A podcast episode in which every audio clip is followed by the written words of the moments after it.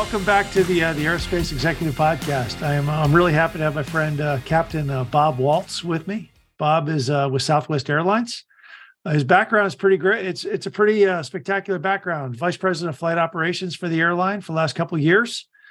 before that, he was the Part 119 Chief Pilot, and he's back to flying the line. So, Bob, I'm I'm just happy to have you on board. We're going to talk a little bit about you know the safety the the culture of safety throughout the uh throughout the industry.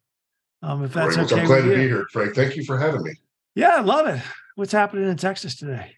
Oh just uh getting through the weather. We were i was out flying last night as a matter of fact and came in from the west and watched all that uh, weather pushing off to the east here. So you know obviously our, our hearts go out to all the folks getting beat pretty badly by some of those storms out east. But uh thankfully today it's a overcast but not too bad of a day here a friend of mine last night he sent me the uh he sent me uh the line he shot did a screenshot from his cockpit of the line of storms. oh yeah it was, was amazing like, it was we could see i mean literally from the gulf of mexico i think all the way up across the great lakes there was just a line of, of just severe weather that uh was was, was monstrous and, uh, and for me lucky because normally i would probably be going that way so it just so happened i wasn't last night but uh, yeah it was uh, it was quite a, a bit of weather to deal with I just told him flight. He was on a Challenger 350, and I just said, "Yeah, four five zero is a good altitude to fly." and that's probably not even good enough. So no, uh, not for some of those storms. They were they were packing a punch. So good, but uh, so hey, look, let's talk. We've gone a little over ten years without a major mishap in the commercial airline world. Talk about let's talk about the culture of safety a little bit. Sure. That's ingrained in I mean literally everybody talks about safety as the number one mission and the fact that we could go millions of flights without a major incident is is amazing. It really is and you know I think some of it uh, goes back to some initiatives that came from the uh, the FAA uh, and uh, an acknowledgement that uh, there may have been some gaps in the past in certain areas of training. When you really think about in the airline industry, um, we have done so well in um, some of those areas that used to be really problematic areas, uh, controlled flight into terrain, uh, runway excursions during emergency, say during, say, an engine fire on takeoff, those kinds of things. We built training for those. We built systems to help, you know, mitigate the risk in those areas and they've essentially, knock wood, become you know non-events. The just a number of years ago now, and it's probably been about four or five years ago, uh, the FAA stepped up, and I thought it was it was very timely in directing uh, extended envelope training and upset prevention and recovery training for both uh, anyone who's going to get an ATP and then for the carriers to implement as well, the Part 121 carriers uh, going forward. Um, and I'll say this is some of the best training that I ever received in the uh, simulator and that I ever had the chance of giving. I was a check airman at the time as well at Southwest and was one of our extended envelope uh, trainer uh, initial cadre. And what we did there were things that you normally wouldn't do in a transport category airplane. But if you had been lucky enough to maybe have gotten some spin training in your uh, in your civilian training, or if you're military, we did a lot of that stuff in the T-37. You know, the the stall spins, spin prevents, all that kind of stuff. That we could then now in the these highly uh, accurate simulators taking uh, extrapolated flight data and some actual flight data that was built in to see how our airplane 737 would handle not only in the approach to stall but in the deep stall uh, in every uh, part of our envelope from you know takeoff and touchdown all the way up to 410 and giving a chance for pilots to see what the recovery techniques were like how the aircraft handles and then give them confidence in the airplane that these are very well designed machines the airbus as well. Any uh, certificated airplane these days are designed to standards that are really set up to help you succeed if you recognize let the airplane do what it needs to do and then recover. So, um, if you'll note, it was interesting. They had predicted, the FAA had said, the next crash more than likely would be uh, one in which uh, folks lost control of an airplane that was flyable in one of these types of events. And You'll recall we did unfortunately have that incident down uh, around Houston where a 7 6 inadvertent mm-hmm. um, activation of the go around mode and then, you know, the recovery techniques and all that stuff uh, didn't work out well. So that being said, I think the the emphasis on training, the the acknowledgement that everyone needs to have hands-on training, uh, really takes us to another level, and that's why we see where that's why we are where we are today. That generally speaking, um, there's not too many surprises. You at least have some muscle memory now, should you find yourself in one of these conditions. How much you yeah, how much are you know, obviously it's Southwest and in you know, American United, you know, Delta, etc. You know, how much are you all are, are the pilots, you know, in the simulators? You know, obviously there's the standard things that are needed to keep the type yeah. certificate. Yeah, ty- yeah, yeah, the standard emergency procedures to keep you know your your type certificate. But you know, are the instructors really throwing a lot of interesting scenarios at pilots and training them on different, you know, uh, you know, you know, uncontrolled, you know, pick a scenario, you know, right. Well, no, and, and that's a great question because you know it used to be prior to the advent of the advanced qualification program and most most part 121 and 135 carriers now train under this as opposed to training under what we consider uh, conventional part n and part o training programs. The AQP, the Advanced Qualification Program, embeds within it the best parts of SMS, safety management systems, in that what it's designed to do is take the uh, data from your airline, whether it's FOQA data, you know, flight ops quality assurance data from the airplane itself, or at Southwest, we call it FADAP data, um, other, you know, from ASAP reports, from uh, irregularity reports, any of those reporting mechanisms you have at your particular carrier. And take those issues that seem to be problematic as well as data fed from training that are there still areas for instance our guys and gals having issues with v1 cuts our guys and gals having issues with whatever you know whatever the problem might be that might be unique to your airframe and over time if they still hit a certain threshold they're woven back into that next cycle's training mm-hmm. and they're mm-hmm. continued to do that until you see a point where you can then start backing off of some of those areas. And then meanwhile, other areas have probably popped up, you know, in the interim. Not to mention what we call your bread and butter, like you had said, you will always go in on your training day because the way we do our training and different carriers do it a little different, but it's all under the auspices of an AQP. We use one day for maneuvers training. And in that day, we will run the gamut and you it'll be a workout and you'll probably leave the leave the box with a little bit of sweat but it's a good workout because you'll do all those things that you may not get a chance to do much during the year. You hopefully aren't doing uh, terrain avoidance uh, th- you know thunderstorm uh, avoidance uh, you know go arounds and you know engine out. You'll probably fly a good portion of your time in the, the, the box on one engine probably the majority of it on one engine just to get you familiar again and let your hands warm up and give you that confidence in the airplane. The next day, and this is what you were probably talking about in the scenario, there's a scenario driven event. It's a it's line it's a line uh, oriented evaluation. That's actually your check ride. In that on that day, you will show up and in the box you will probably do one or two legs like that's usually what we do at southwest we fly short legs anyway uh, some of the time and embedded in those legs will be a, a number of different issues you're going to have to deal with, really designed to evaluate the crew, how mm-hmm. well they use what we call risk resource management, RRM. Some airlines call it crew resource management. Same thing for the most part.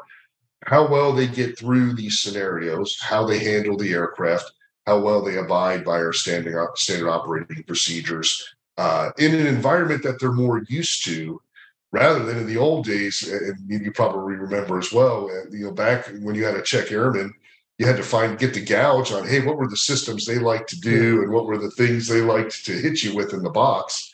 Because if you didn't know that, you know, you really could be hit with anything. So we're a little more standard. We also train. So in the course of a cycle of a number of years, we'll train the entire aircraft, all the systems, but we'll alternate, you know, say maybe in a three year cycle, one third, one third, one third, so that uh, you'll get a chance to sample everything, but you'll do it in a way that you don't have to prepare for everything every time, because that also you, you can lose focus. So a really long answer, but it's I prefer our, our uh, airmen and airwomen, the, the, the folks on the line, prefer this system so much more to the old school N and O. They mm-hmm. feel like they come out with a, a better uh, flavor of what's going on because they know the things we're hitting them with or that we get hit with when we go in are things that folks have seen on the line. So it's almost like an inoculation. It's like the flu shot. It's it's a year out, so you miss the cycle. But if it happened in year one, by the end of year two, all of your crew members have seen it. If it's mm-hmm. that important. So I think because of that, we don't make some of the same mistakes over again either. One of the things, you know, you talk about you know SMS, safety management systems, and you know, one of the big advances, you know, eh, eh, you know, crew resource management, just cockpit communication. Yes. You know, you, you think about the basics of you know making sure everybody's on the same page up in the cockpit, and how much how much how far has CRM come along, and how much further does it need to go? Oh, that's a, that's a great question, and it and, it was interesting when I when I was VP of flight. That would be whenever I had a chance to speak with our uh, new FOs, and I would usually see them uh, about six months in for their their six month kind of leadership check in. The first question I would ask them, I'd ask them two. One, and I, and I hope, and I really wanted honest answers answers to this. You know, is the airline everything you hoped it would be? Is this job everything you hoped it would be? Separate issue. You know, that's one that usually would find its way, you know, to that evening at the bar over a beer, you get that one answered. But as far as their experience on the line, are our captains and is the environment standard in the way that you were trained it should be standard? Are we doing our are we following our SOPs? Are we when you show up, do you feel equipped to go do your job because of the training you received here? And you know, easily more than nine times out of ten, uh, the the answer is it's you know everybody will shake their head yes everyone will have a one-off. Unfortunately, there still are one-offs, and that's something um, we work on not because we want everyone just to you know like a military formation dress and cover and everything be exact uh, exactly alike because you have to have a little bit of room to maneuver in, in the aviation world because it is a fluid you know it's a dynamic mm-hmm. environment but it should never be to the point where your partner doesn't know what the heck you're doing you know, right. that's the thing when there are the issues that make me a little concerned, or when you see someone who might um, actively choose to say disregard an SOP, because under SMS, we have a way that if that's a bad standard operating procedure, it doesn't work, please start with it's a written suggestion, a verbal suggestion, talk to one of your supervisors. There's ways to filter that into our system to change the system to make it better so that everyone can do what we ask them to do because that's where you normally see your first drift right. is where folks you ask them to do something that oh i you know yeah you want me to use this to do that. I can work around this or i've got a rule of thumb that works better and lets me get the job done faster. I'm going to use my rule of thumb. And well if that rule of thumb's okay maybe we implement that into our manuals. Maybe that's the right thing to do.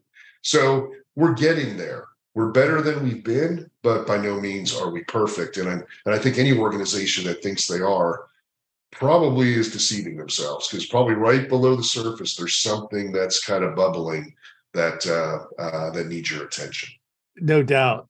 So we're, now we're tracking. We're gonna we're, we're gonna get a little bit more difficult now.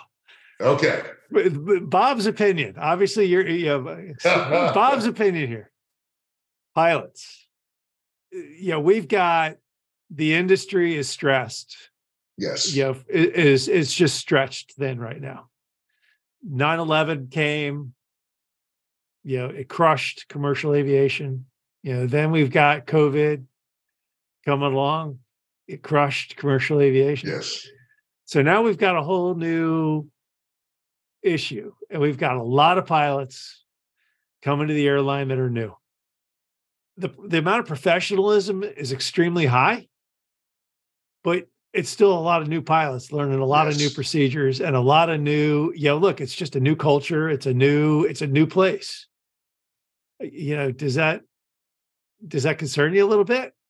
And that's a great question. Uh, and again, I'll, I'll, caveat it with Bob's opinion uh, again, and, and, we know how, how you know the saying about opinions. But uh, but yes, I, I think that, um, and it's interesting when we look at what uh, you know. I've been with my airline almost 23 years now, and I've weathered quite a few uh, you know issues.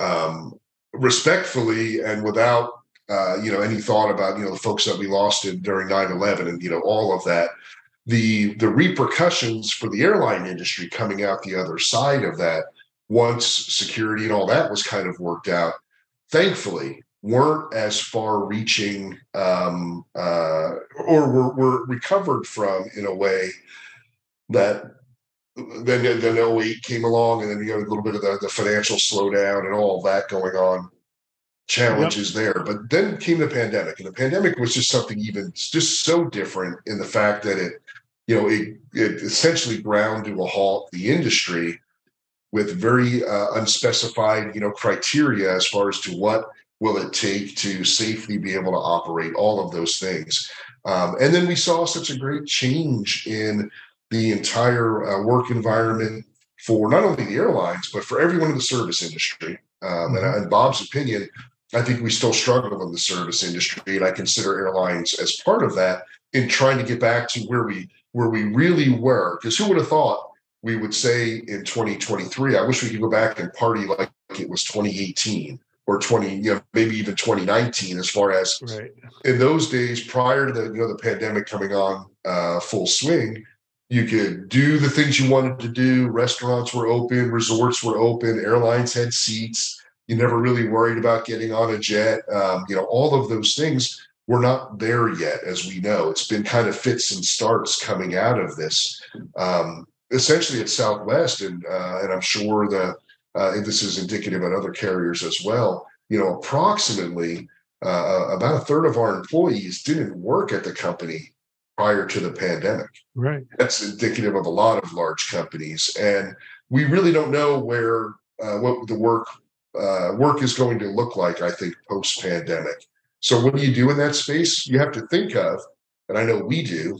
You know, I think of Southwest as a we're kind of a 52 year old startup right now in a lot mm-hmm. of ways that the senior folks we have to mentor we have to get our hands dirty we have to be there to help the new folks understand what this business is we have a generation of uh, very young folks who uh, may, maybe or maybe not set out to be to be pilots or be in the aviation industry um, and then once they got there learn what this is like a seniority based system that's a tough thing to resonate with some young folks these days um, I would say we have the greatest disparity, but it, the disparity is also an opportunity between, say, the values and ideals of our most senior pilot and our youngest pilot on the seniority list. If you put those two folks, you put them in the flight deck, you yep. might look and go, what in the world do these two folks have in common other than wearing the white shirt and the stripes and their profession? Yeah, I think we're concerned. We're spending a lot of time um, talking about some issues and working through issues that maybe you wouldn't think you would have had to have done maybe a decade ago. But that's just a factor of the society we live in. You know, yeah. what, what people value, what a, uh, a new pilot may value their time, maybe more than they value their money. Maybe. Um, young family, you know, and the same things that we did when we had young families. But their expectation is also, hey, this seniority based system doesn't quite fit that and whatever the next contract looks like, I wonder if it could look a little bit more like some of these other good companies out there that recognize family work balance. Uh, so that's a challenge, and I think we're I think all the carriers are going to have to rise up to meet it, and we are. Um, but I think it will look different for pilots in, in the next contract or two uh, going forward.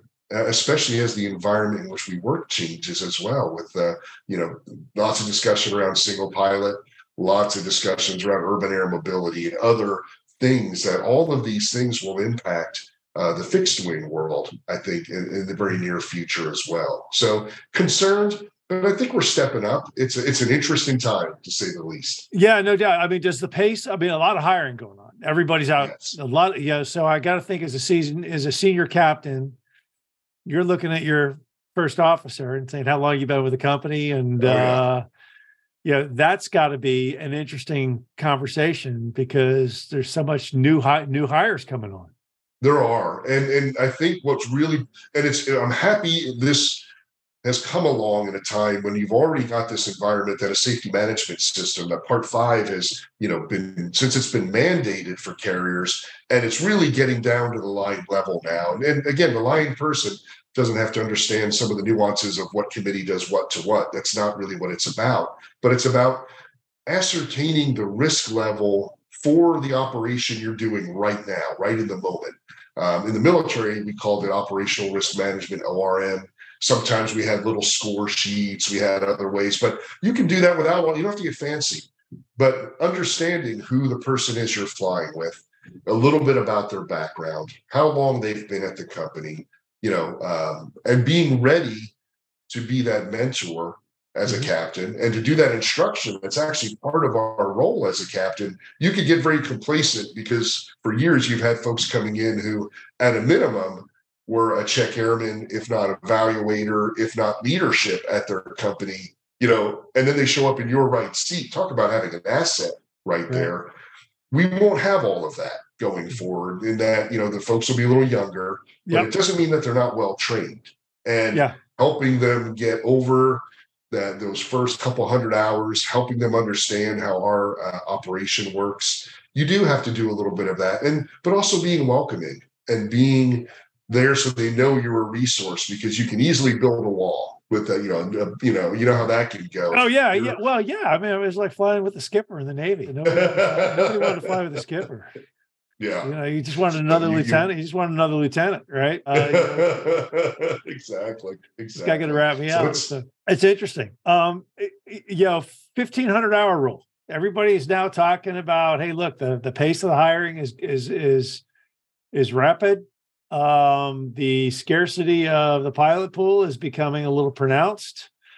Um, do we need to back off 1500 hours and say a thousand? Are you, would you be comfortable with that? It's, it's interesting.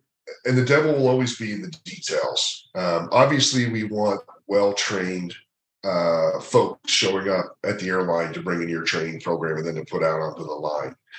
You could easily argue wouldn't we be better off or would there be some advantage in bringing folks on at that point and letting them get their you know however many hundred hours however however you wanted to break it down maybe some blocks of hundred hours um, get that experience at the airline in your training program flying your sops flying under your risk resource management you know um, paradigm and flying with very capable instructors, uh, maybe having, again, going back to the days of um, we use check airmen for just about all those roles today, mm-hmm. but maybe there is room for uh, that basically that, uh, you know, the training captain role, uh, or even in some foreign carriers.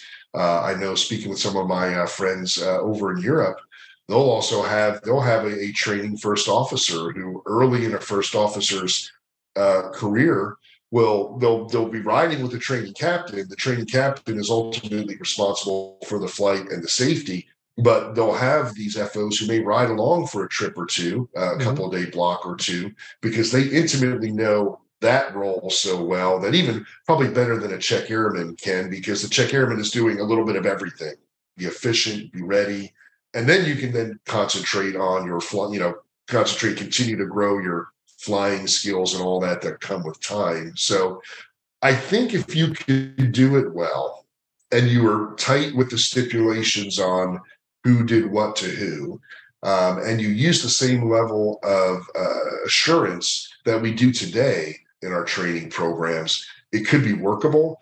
The challenge will be um, I'm not sure the flying public is there, mm-hmm. and I'm not sure that all carriers, uh, it would require them to step up and that might be something that all carriers may not be in a position right. uh, to to do those things. So that was a very caveated answer. Yeah, well, no, I get it. I mean, I'm really like, yeah, I know a lot of foreign carriers, you know, 250 hours, 300 hours total time. Yeah. Putting people in the right seat, and I'm like, yeah, that does it to me. Yeah, they don't know. I mean, we can look at the yeah. two incidences. You know, I'll I'll pick on the max for a minute, and you yeah. can sit there and say the the two max incidents. I said, well, you got you know, very low time first officers in the right seat. And in an emergency like that, they're not going. They don't have enough experience to deal with it. Yeah, no, I, I agree. I think with the right. outcomes have been different. Yeah, it, it and that's that's the challenge, and that's the you know that's the thing I think that gives everyone a little bit of pause. But for those two issues, and, and thankfully, great uh, strides have been made both with uh, you know with the FAA, with Boeing, with others on system safety. That um, now, when you fly the Max today, it's a better airplane than the one that we flew then. But again, even at Southwest, we elected to fly after the first yeah. crash because we knew what the issue was, we knew how it presented itself, and there was a remedy for it. Um, that being said, you have to have that confidence in your your team, I think, right. and uh, that's tough. It, it, it's and it's going to be tougher across the global industry simply because um, everyone's just getting younger. It's good to have a, a, great flush of new kind of blood into the into the team, but I think we have to build our game plans differently, knowing yeah. that that's the experience level of our team. Yeah, I mean, I, I, you know personally from a passenger standpoint, I love the Max. I think it's one of the most comfortable. Oh, I do too. I, I think it's one of the most comfortable airplanes out there. I mean, I love it. I think it's yeah. I think it's it's it's actually a really good machine. I, you know, it's a shame that it, it sort of got tainted, and that that too will pass. Yeah. The other question I have though is this: is know we talked about great CRM a lot of foreign carriers. I think the over over reliance on technology.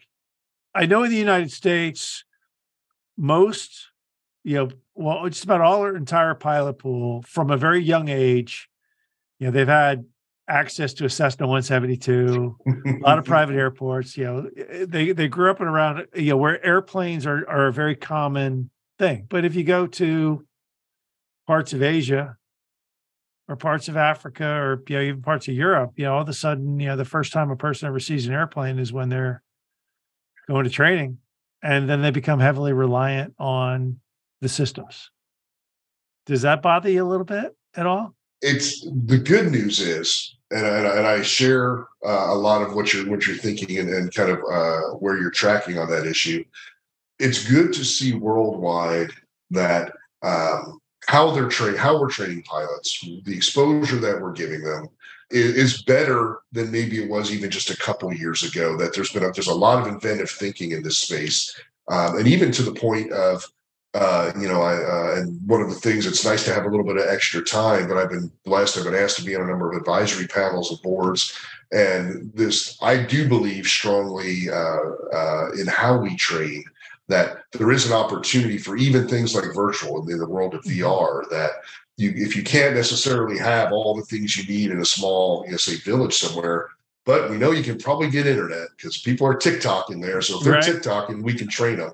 Um, get folks in and give them an ability to be essentially hands-on with a lot of things that they wouldn't have had a chance to do because I think something that's also very different too, and it's just interesting. And I had this conversation with my oldest daughter, and she is 28, and uh, she's a, an aircraft dispatcher, flight follower, now a manager of uh, uh, of SMS of all things for a large rotary wing company on the West Coast. But I laughed growing up because they were horse girls, and they knew how to handle wrenches. They could get the old mule started. Whatever we needed to do to take care of those horses, they just did mm-hmm. because it was ancillary to getting there. There's a lot of young people today, and, and I'll pick on the boys a little bit who probably don't know the difference between a you know a standard and a metric socket. Maybe mm-hmm. they don't even know what a socket is.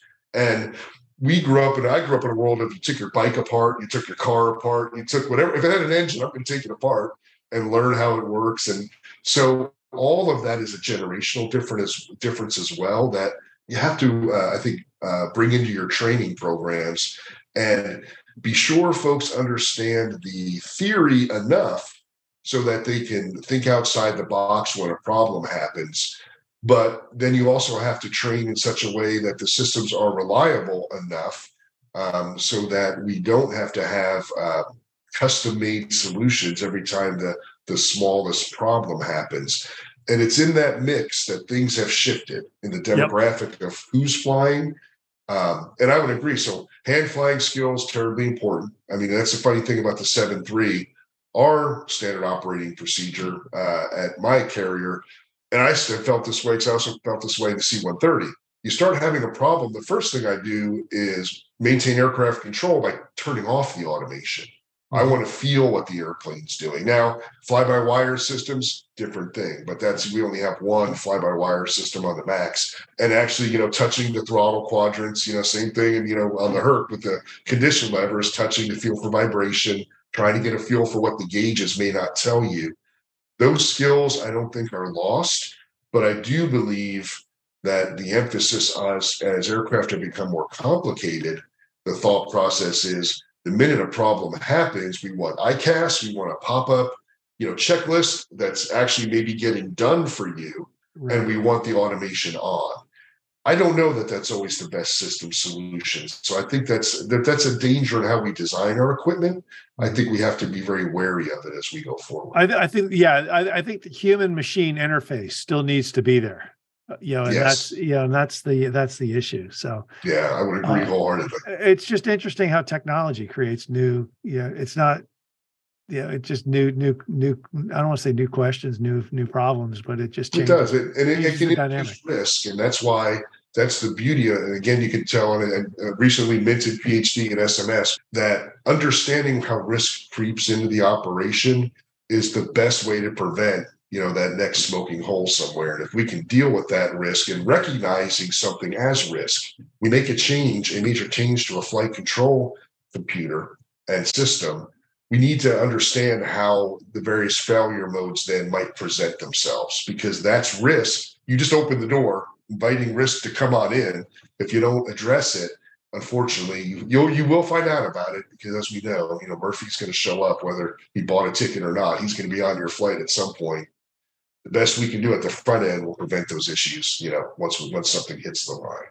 Absolutely, no doubt. So, yeah, last question, and then uh, we'll, I'll let you off the hook here. We've had, okay. you know, obviously, the uh, the big thing in the news lately is uh, some ATC stuff around the uh, the oh, country, yeah. some runway incursions.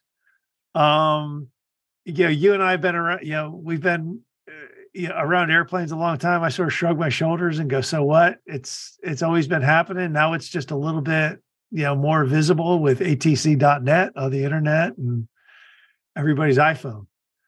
Yeah your your comments your comments I, I, think everybody in the airport everybody around the airport is looking out for each other uh, yeah. at the end of the day.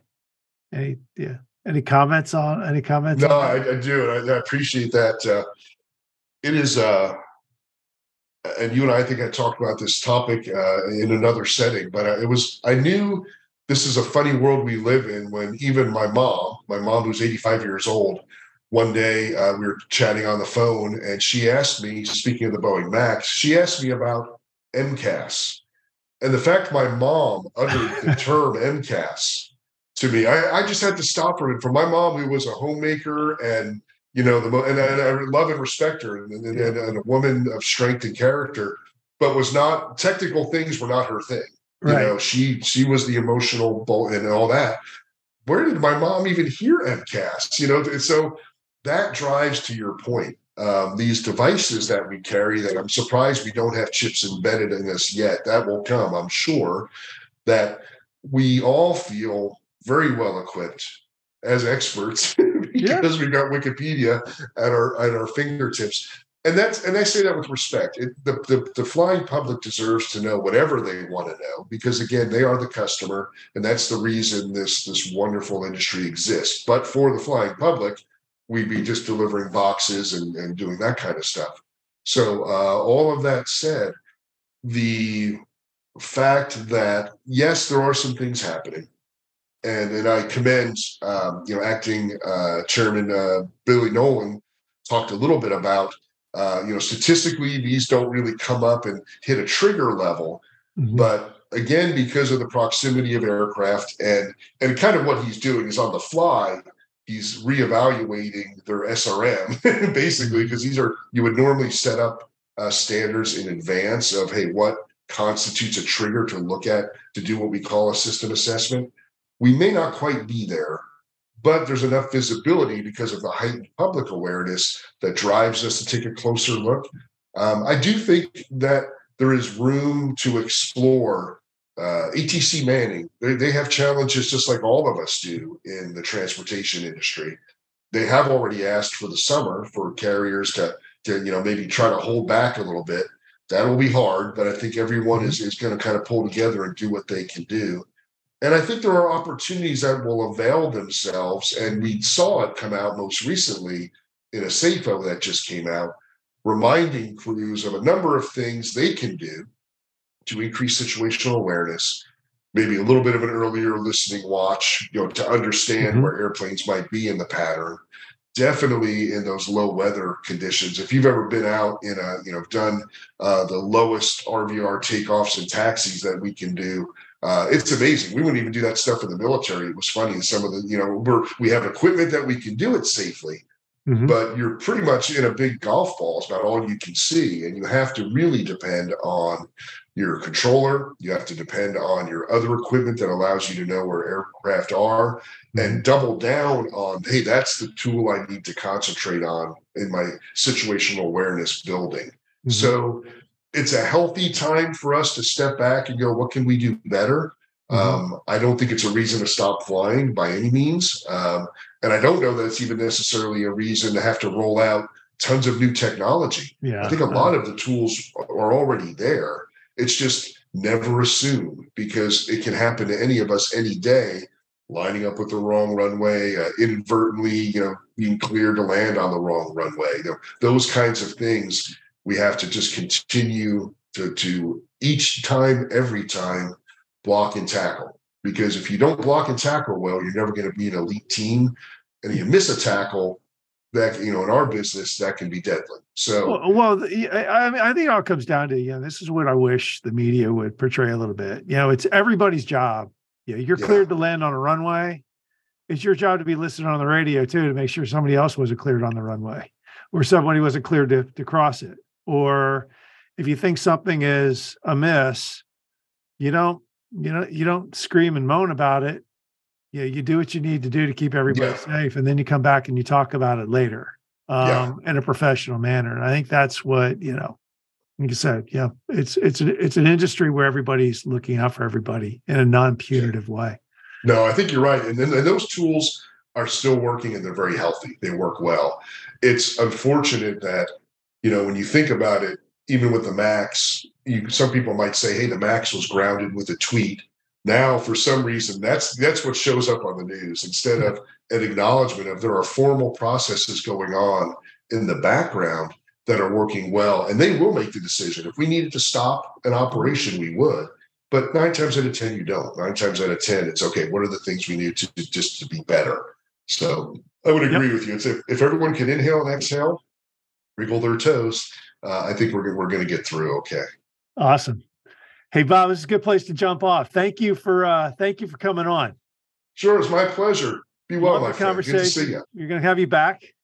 how do you how do you like being out? I, I know the I know those. Uh, how do you like being back on the line?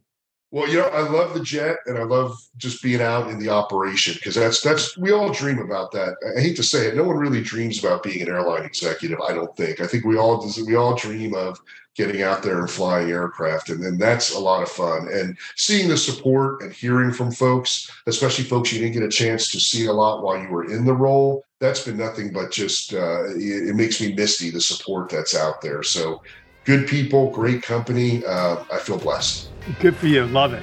Thanks for coming on, Bob. We'll do this great. again soon. Great to see you. I hope you enjoyed the latest edition of the Aerospace Executive Podcast. You can reach out to me directly, Craig at NorthstarESG.com, or check us out at www.northstaresg.com. You can subscribe to this podcast on iTunes, Stitcher, Podbean, or on YouTube. Just do a search for Aerospace Executive Podcast. Thanks again. I'm Craig Picken.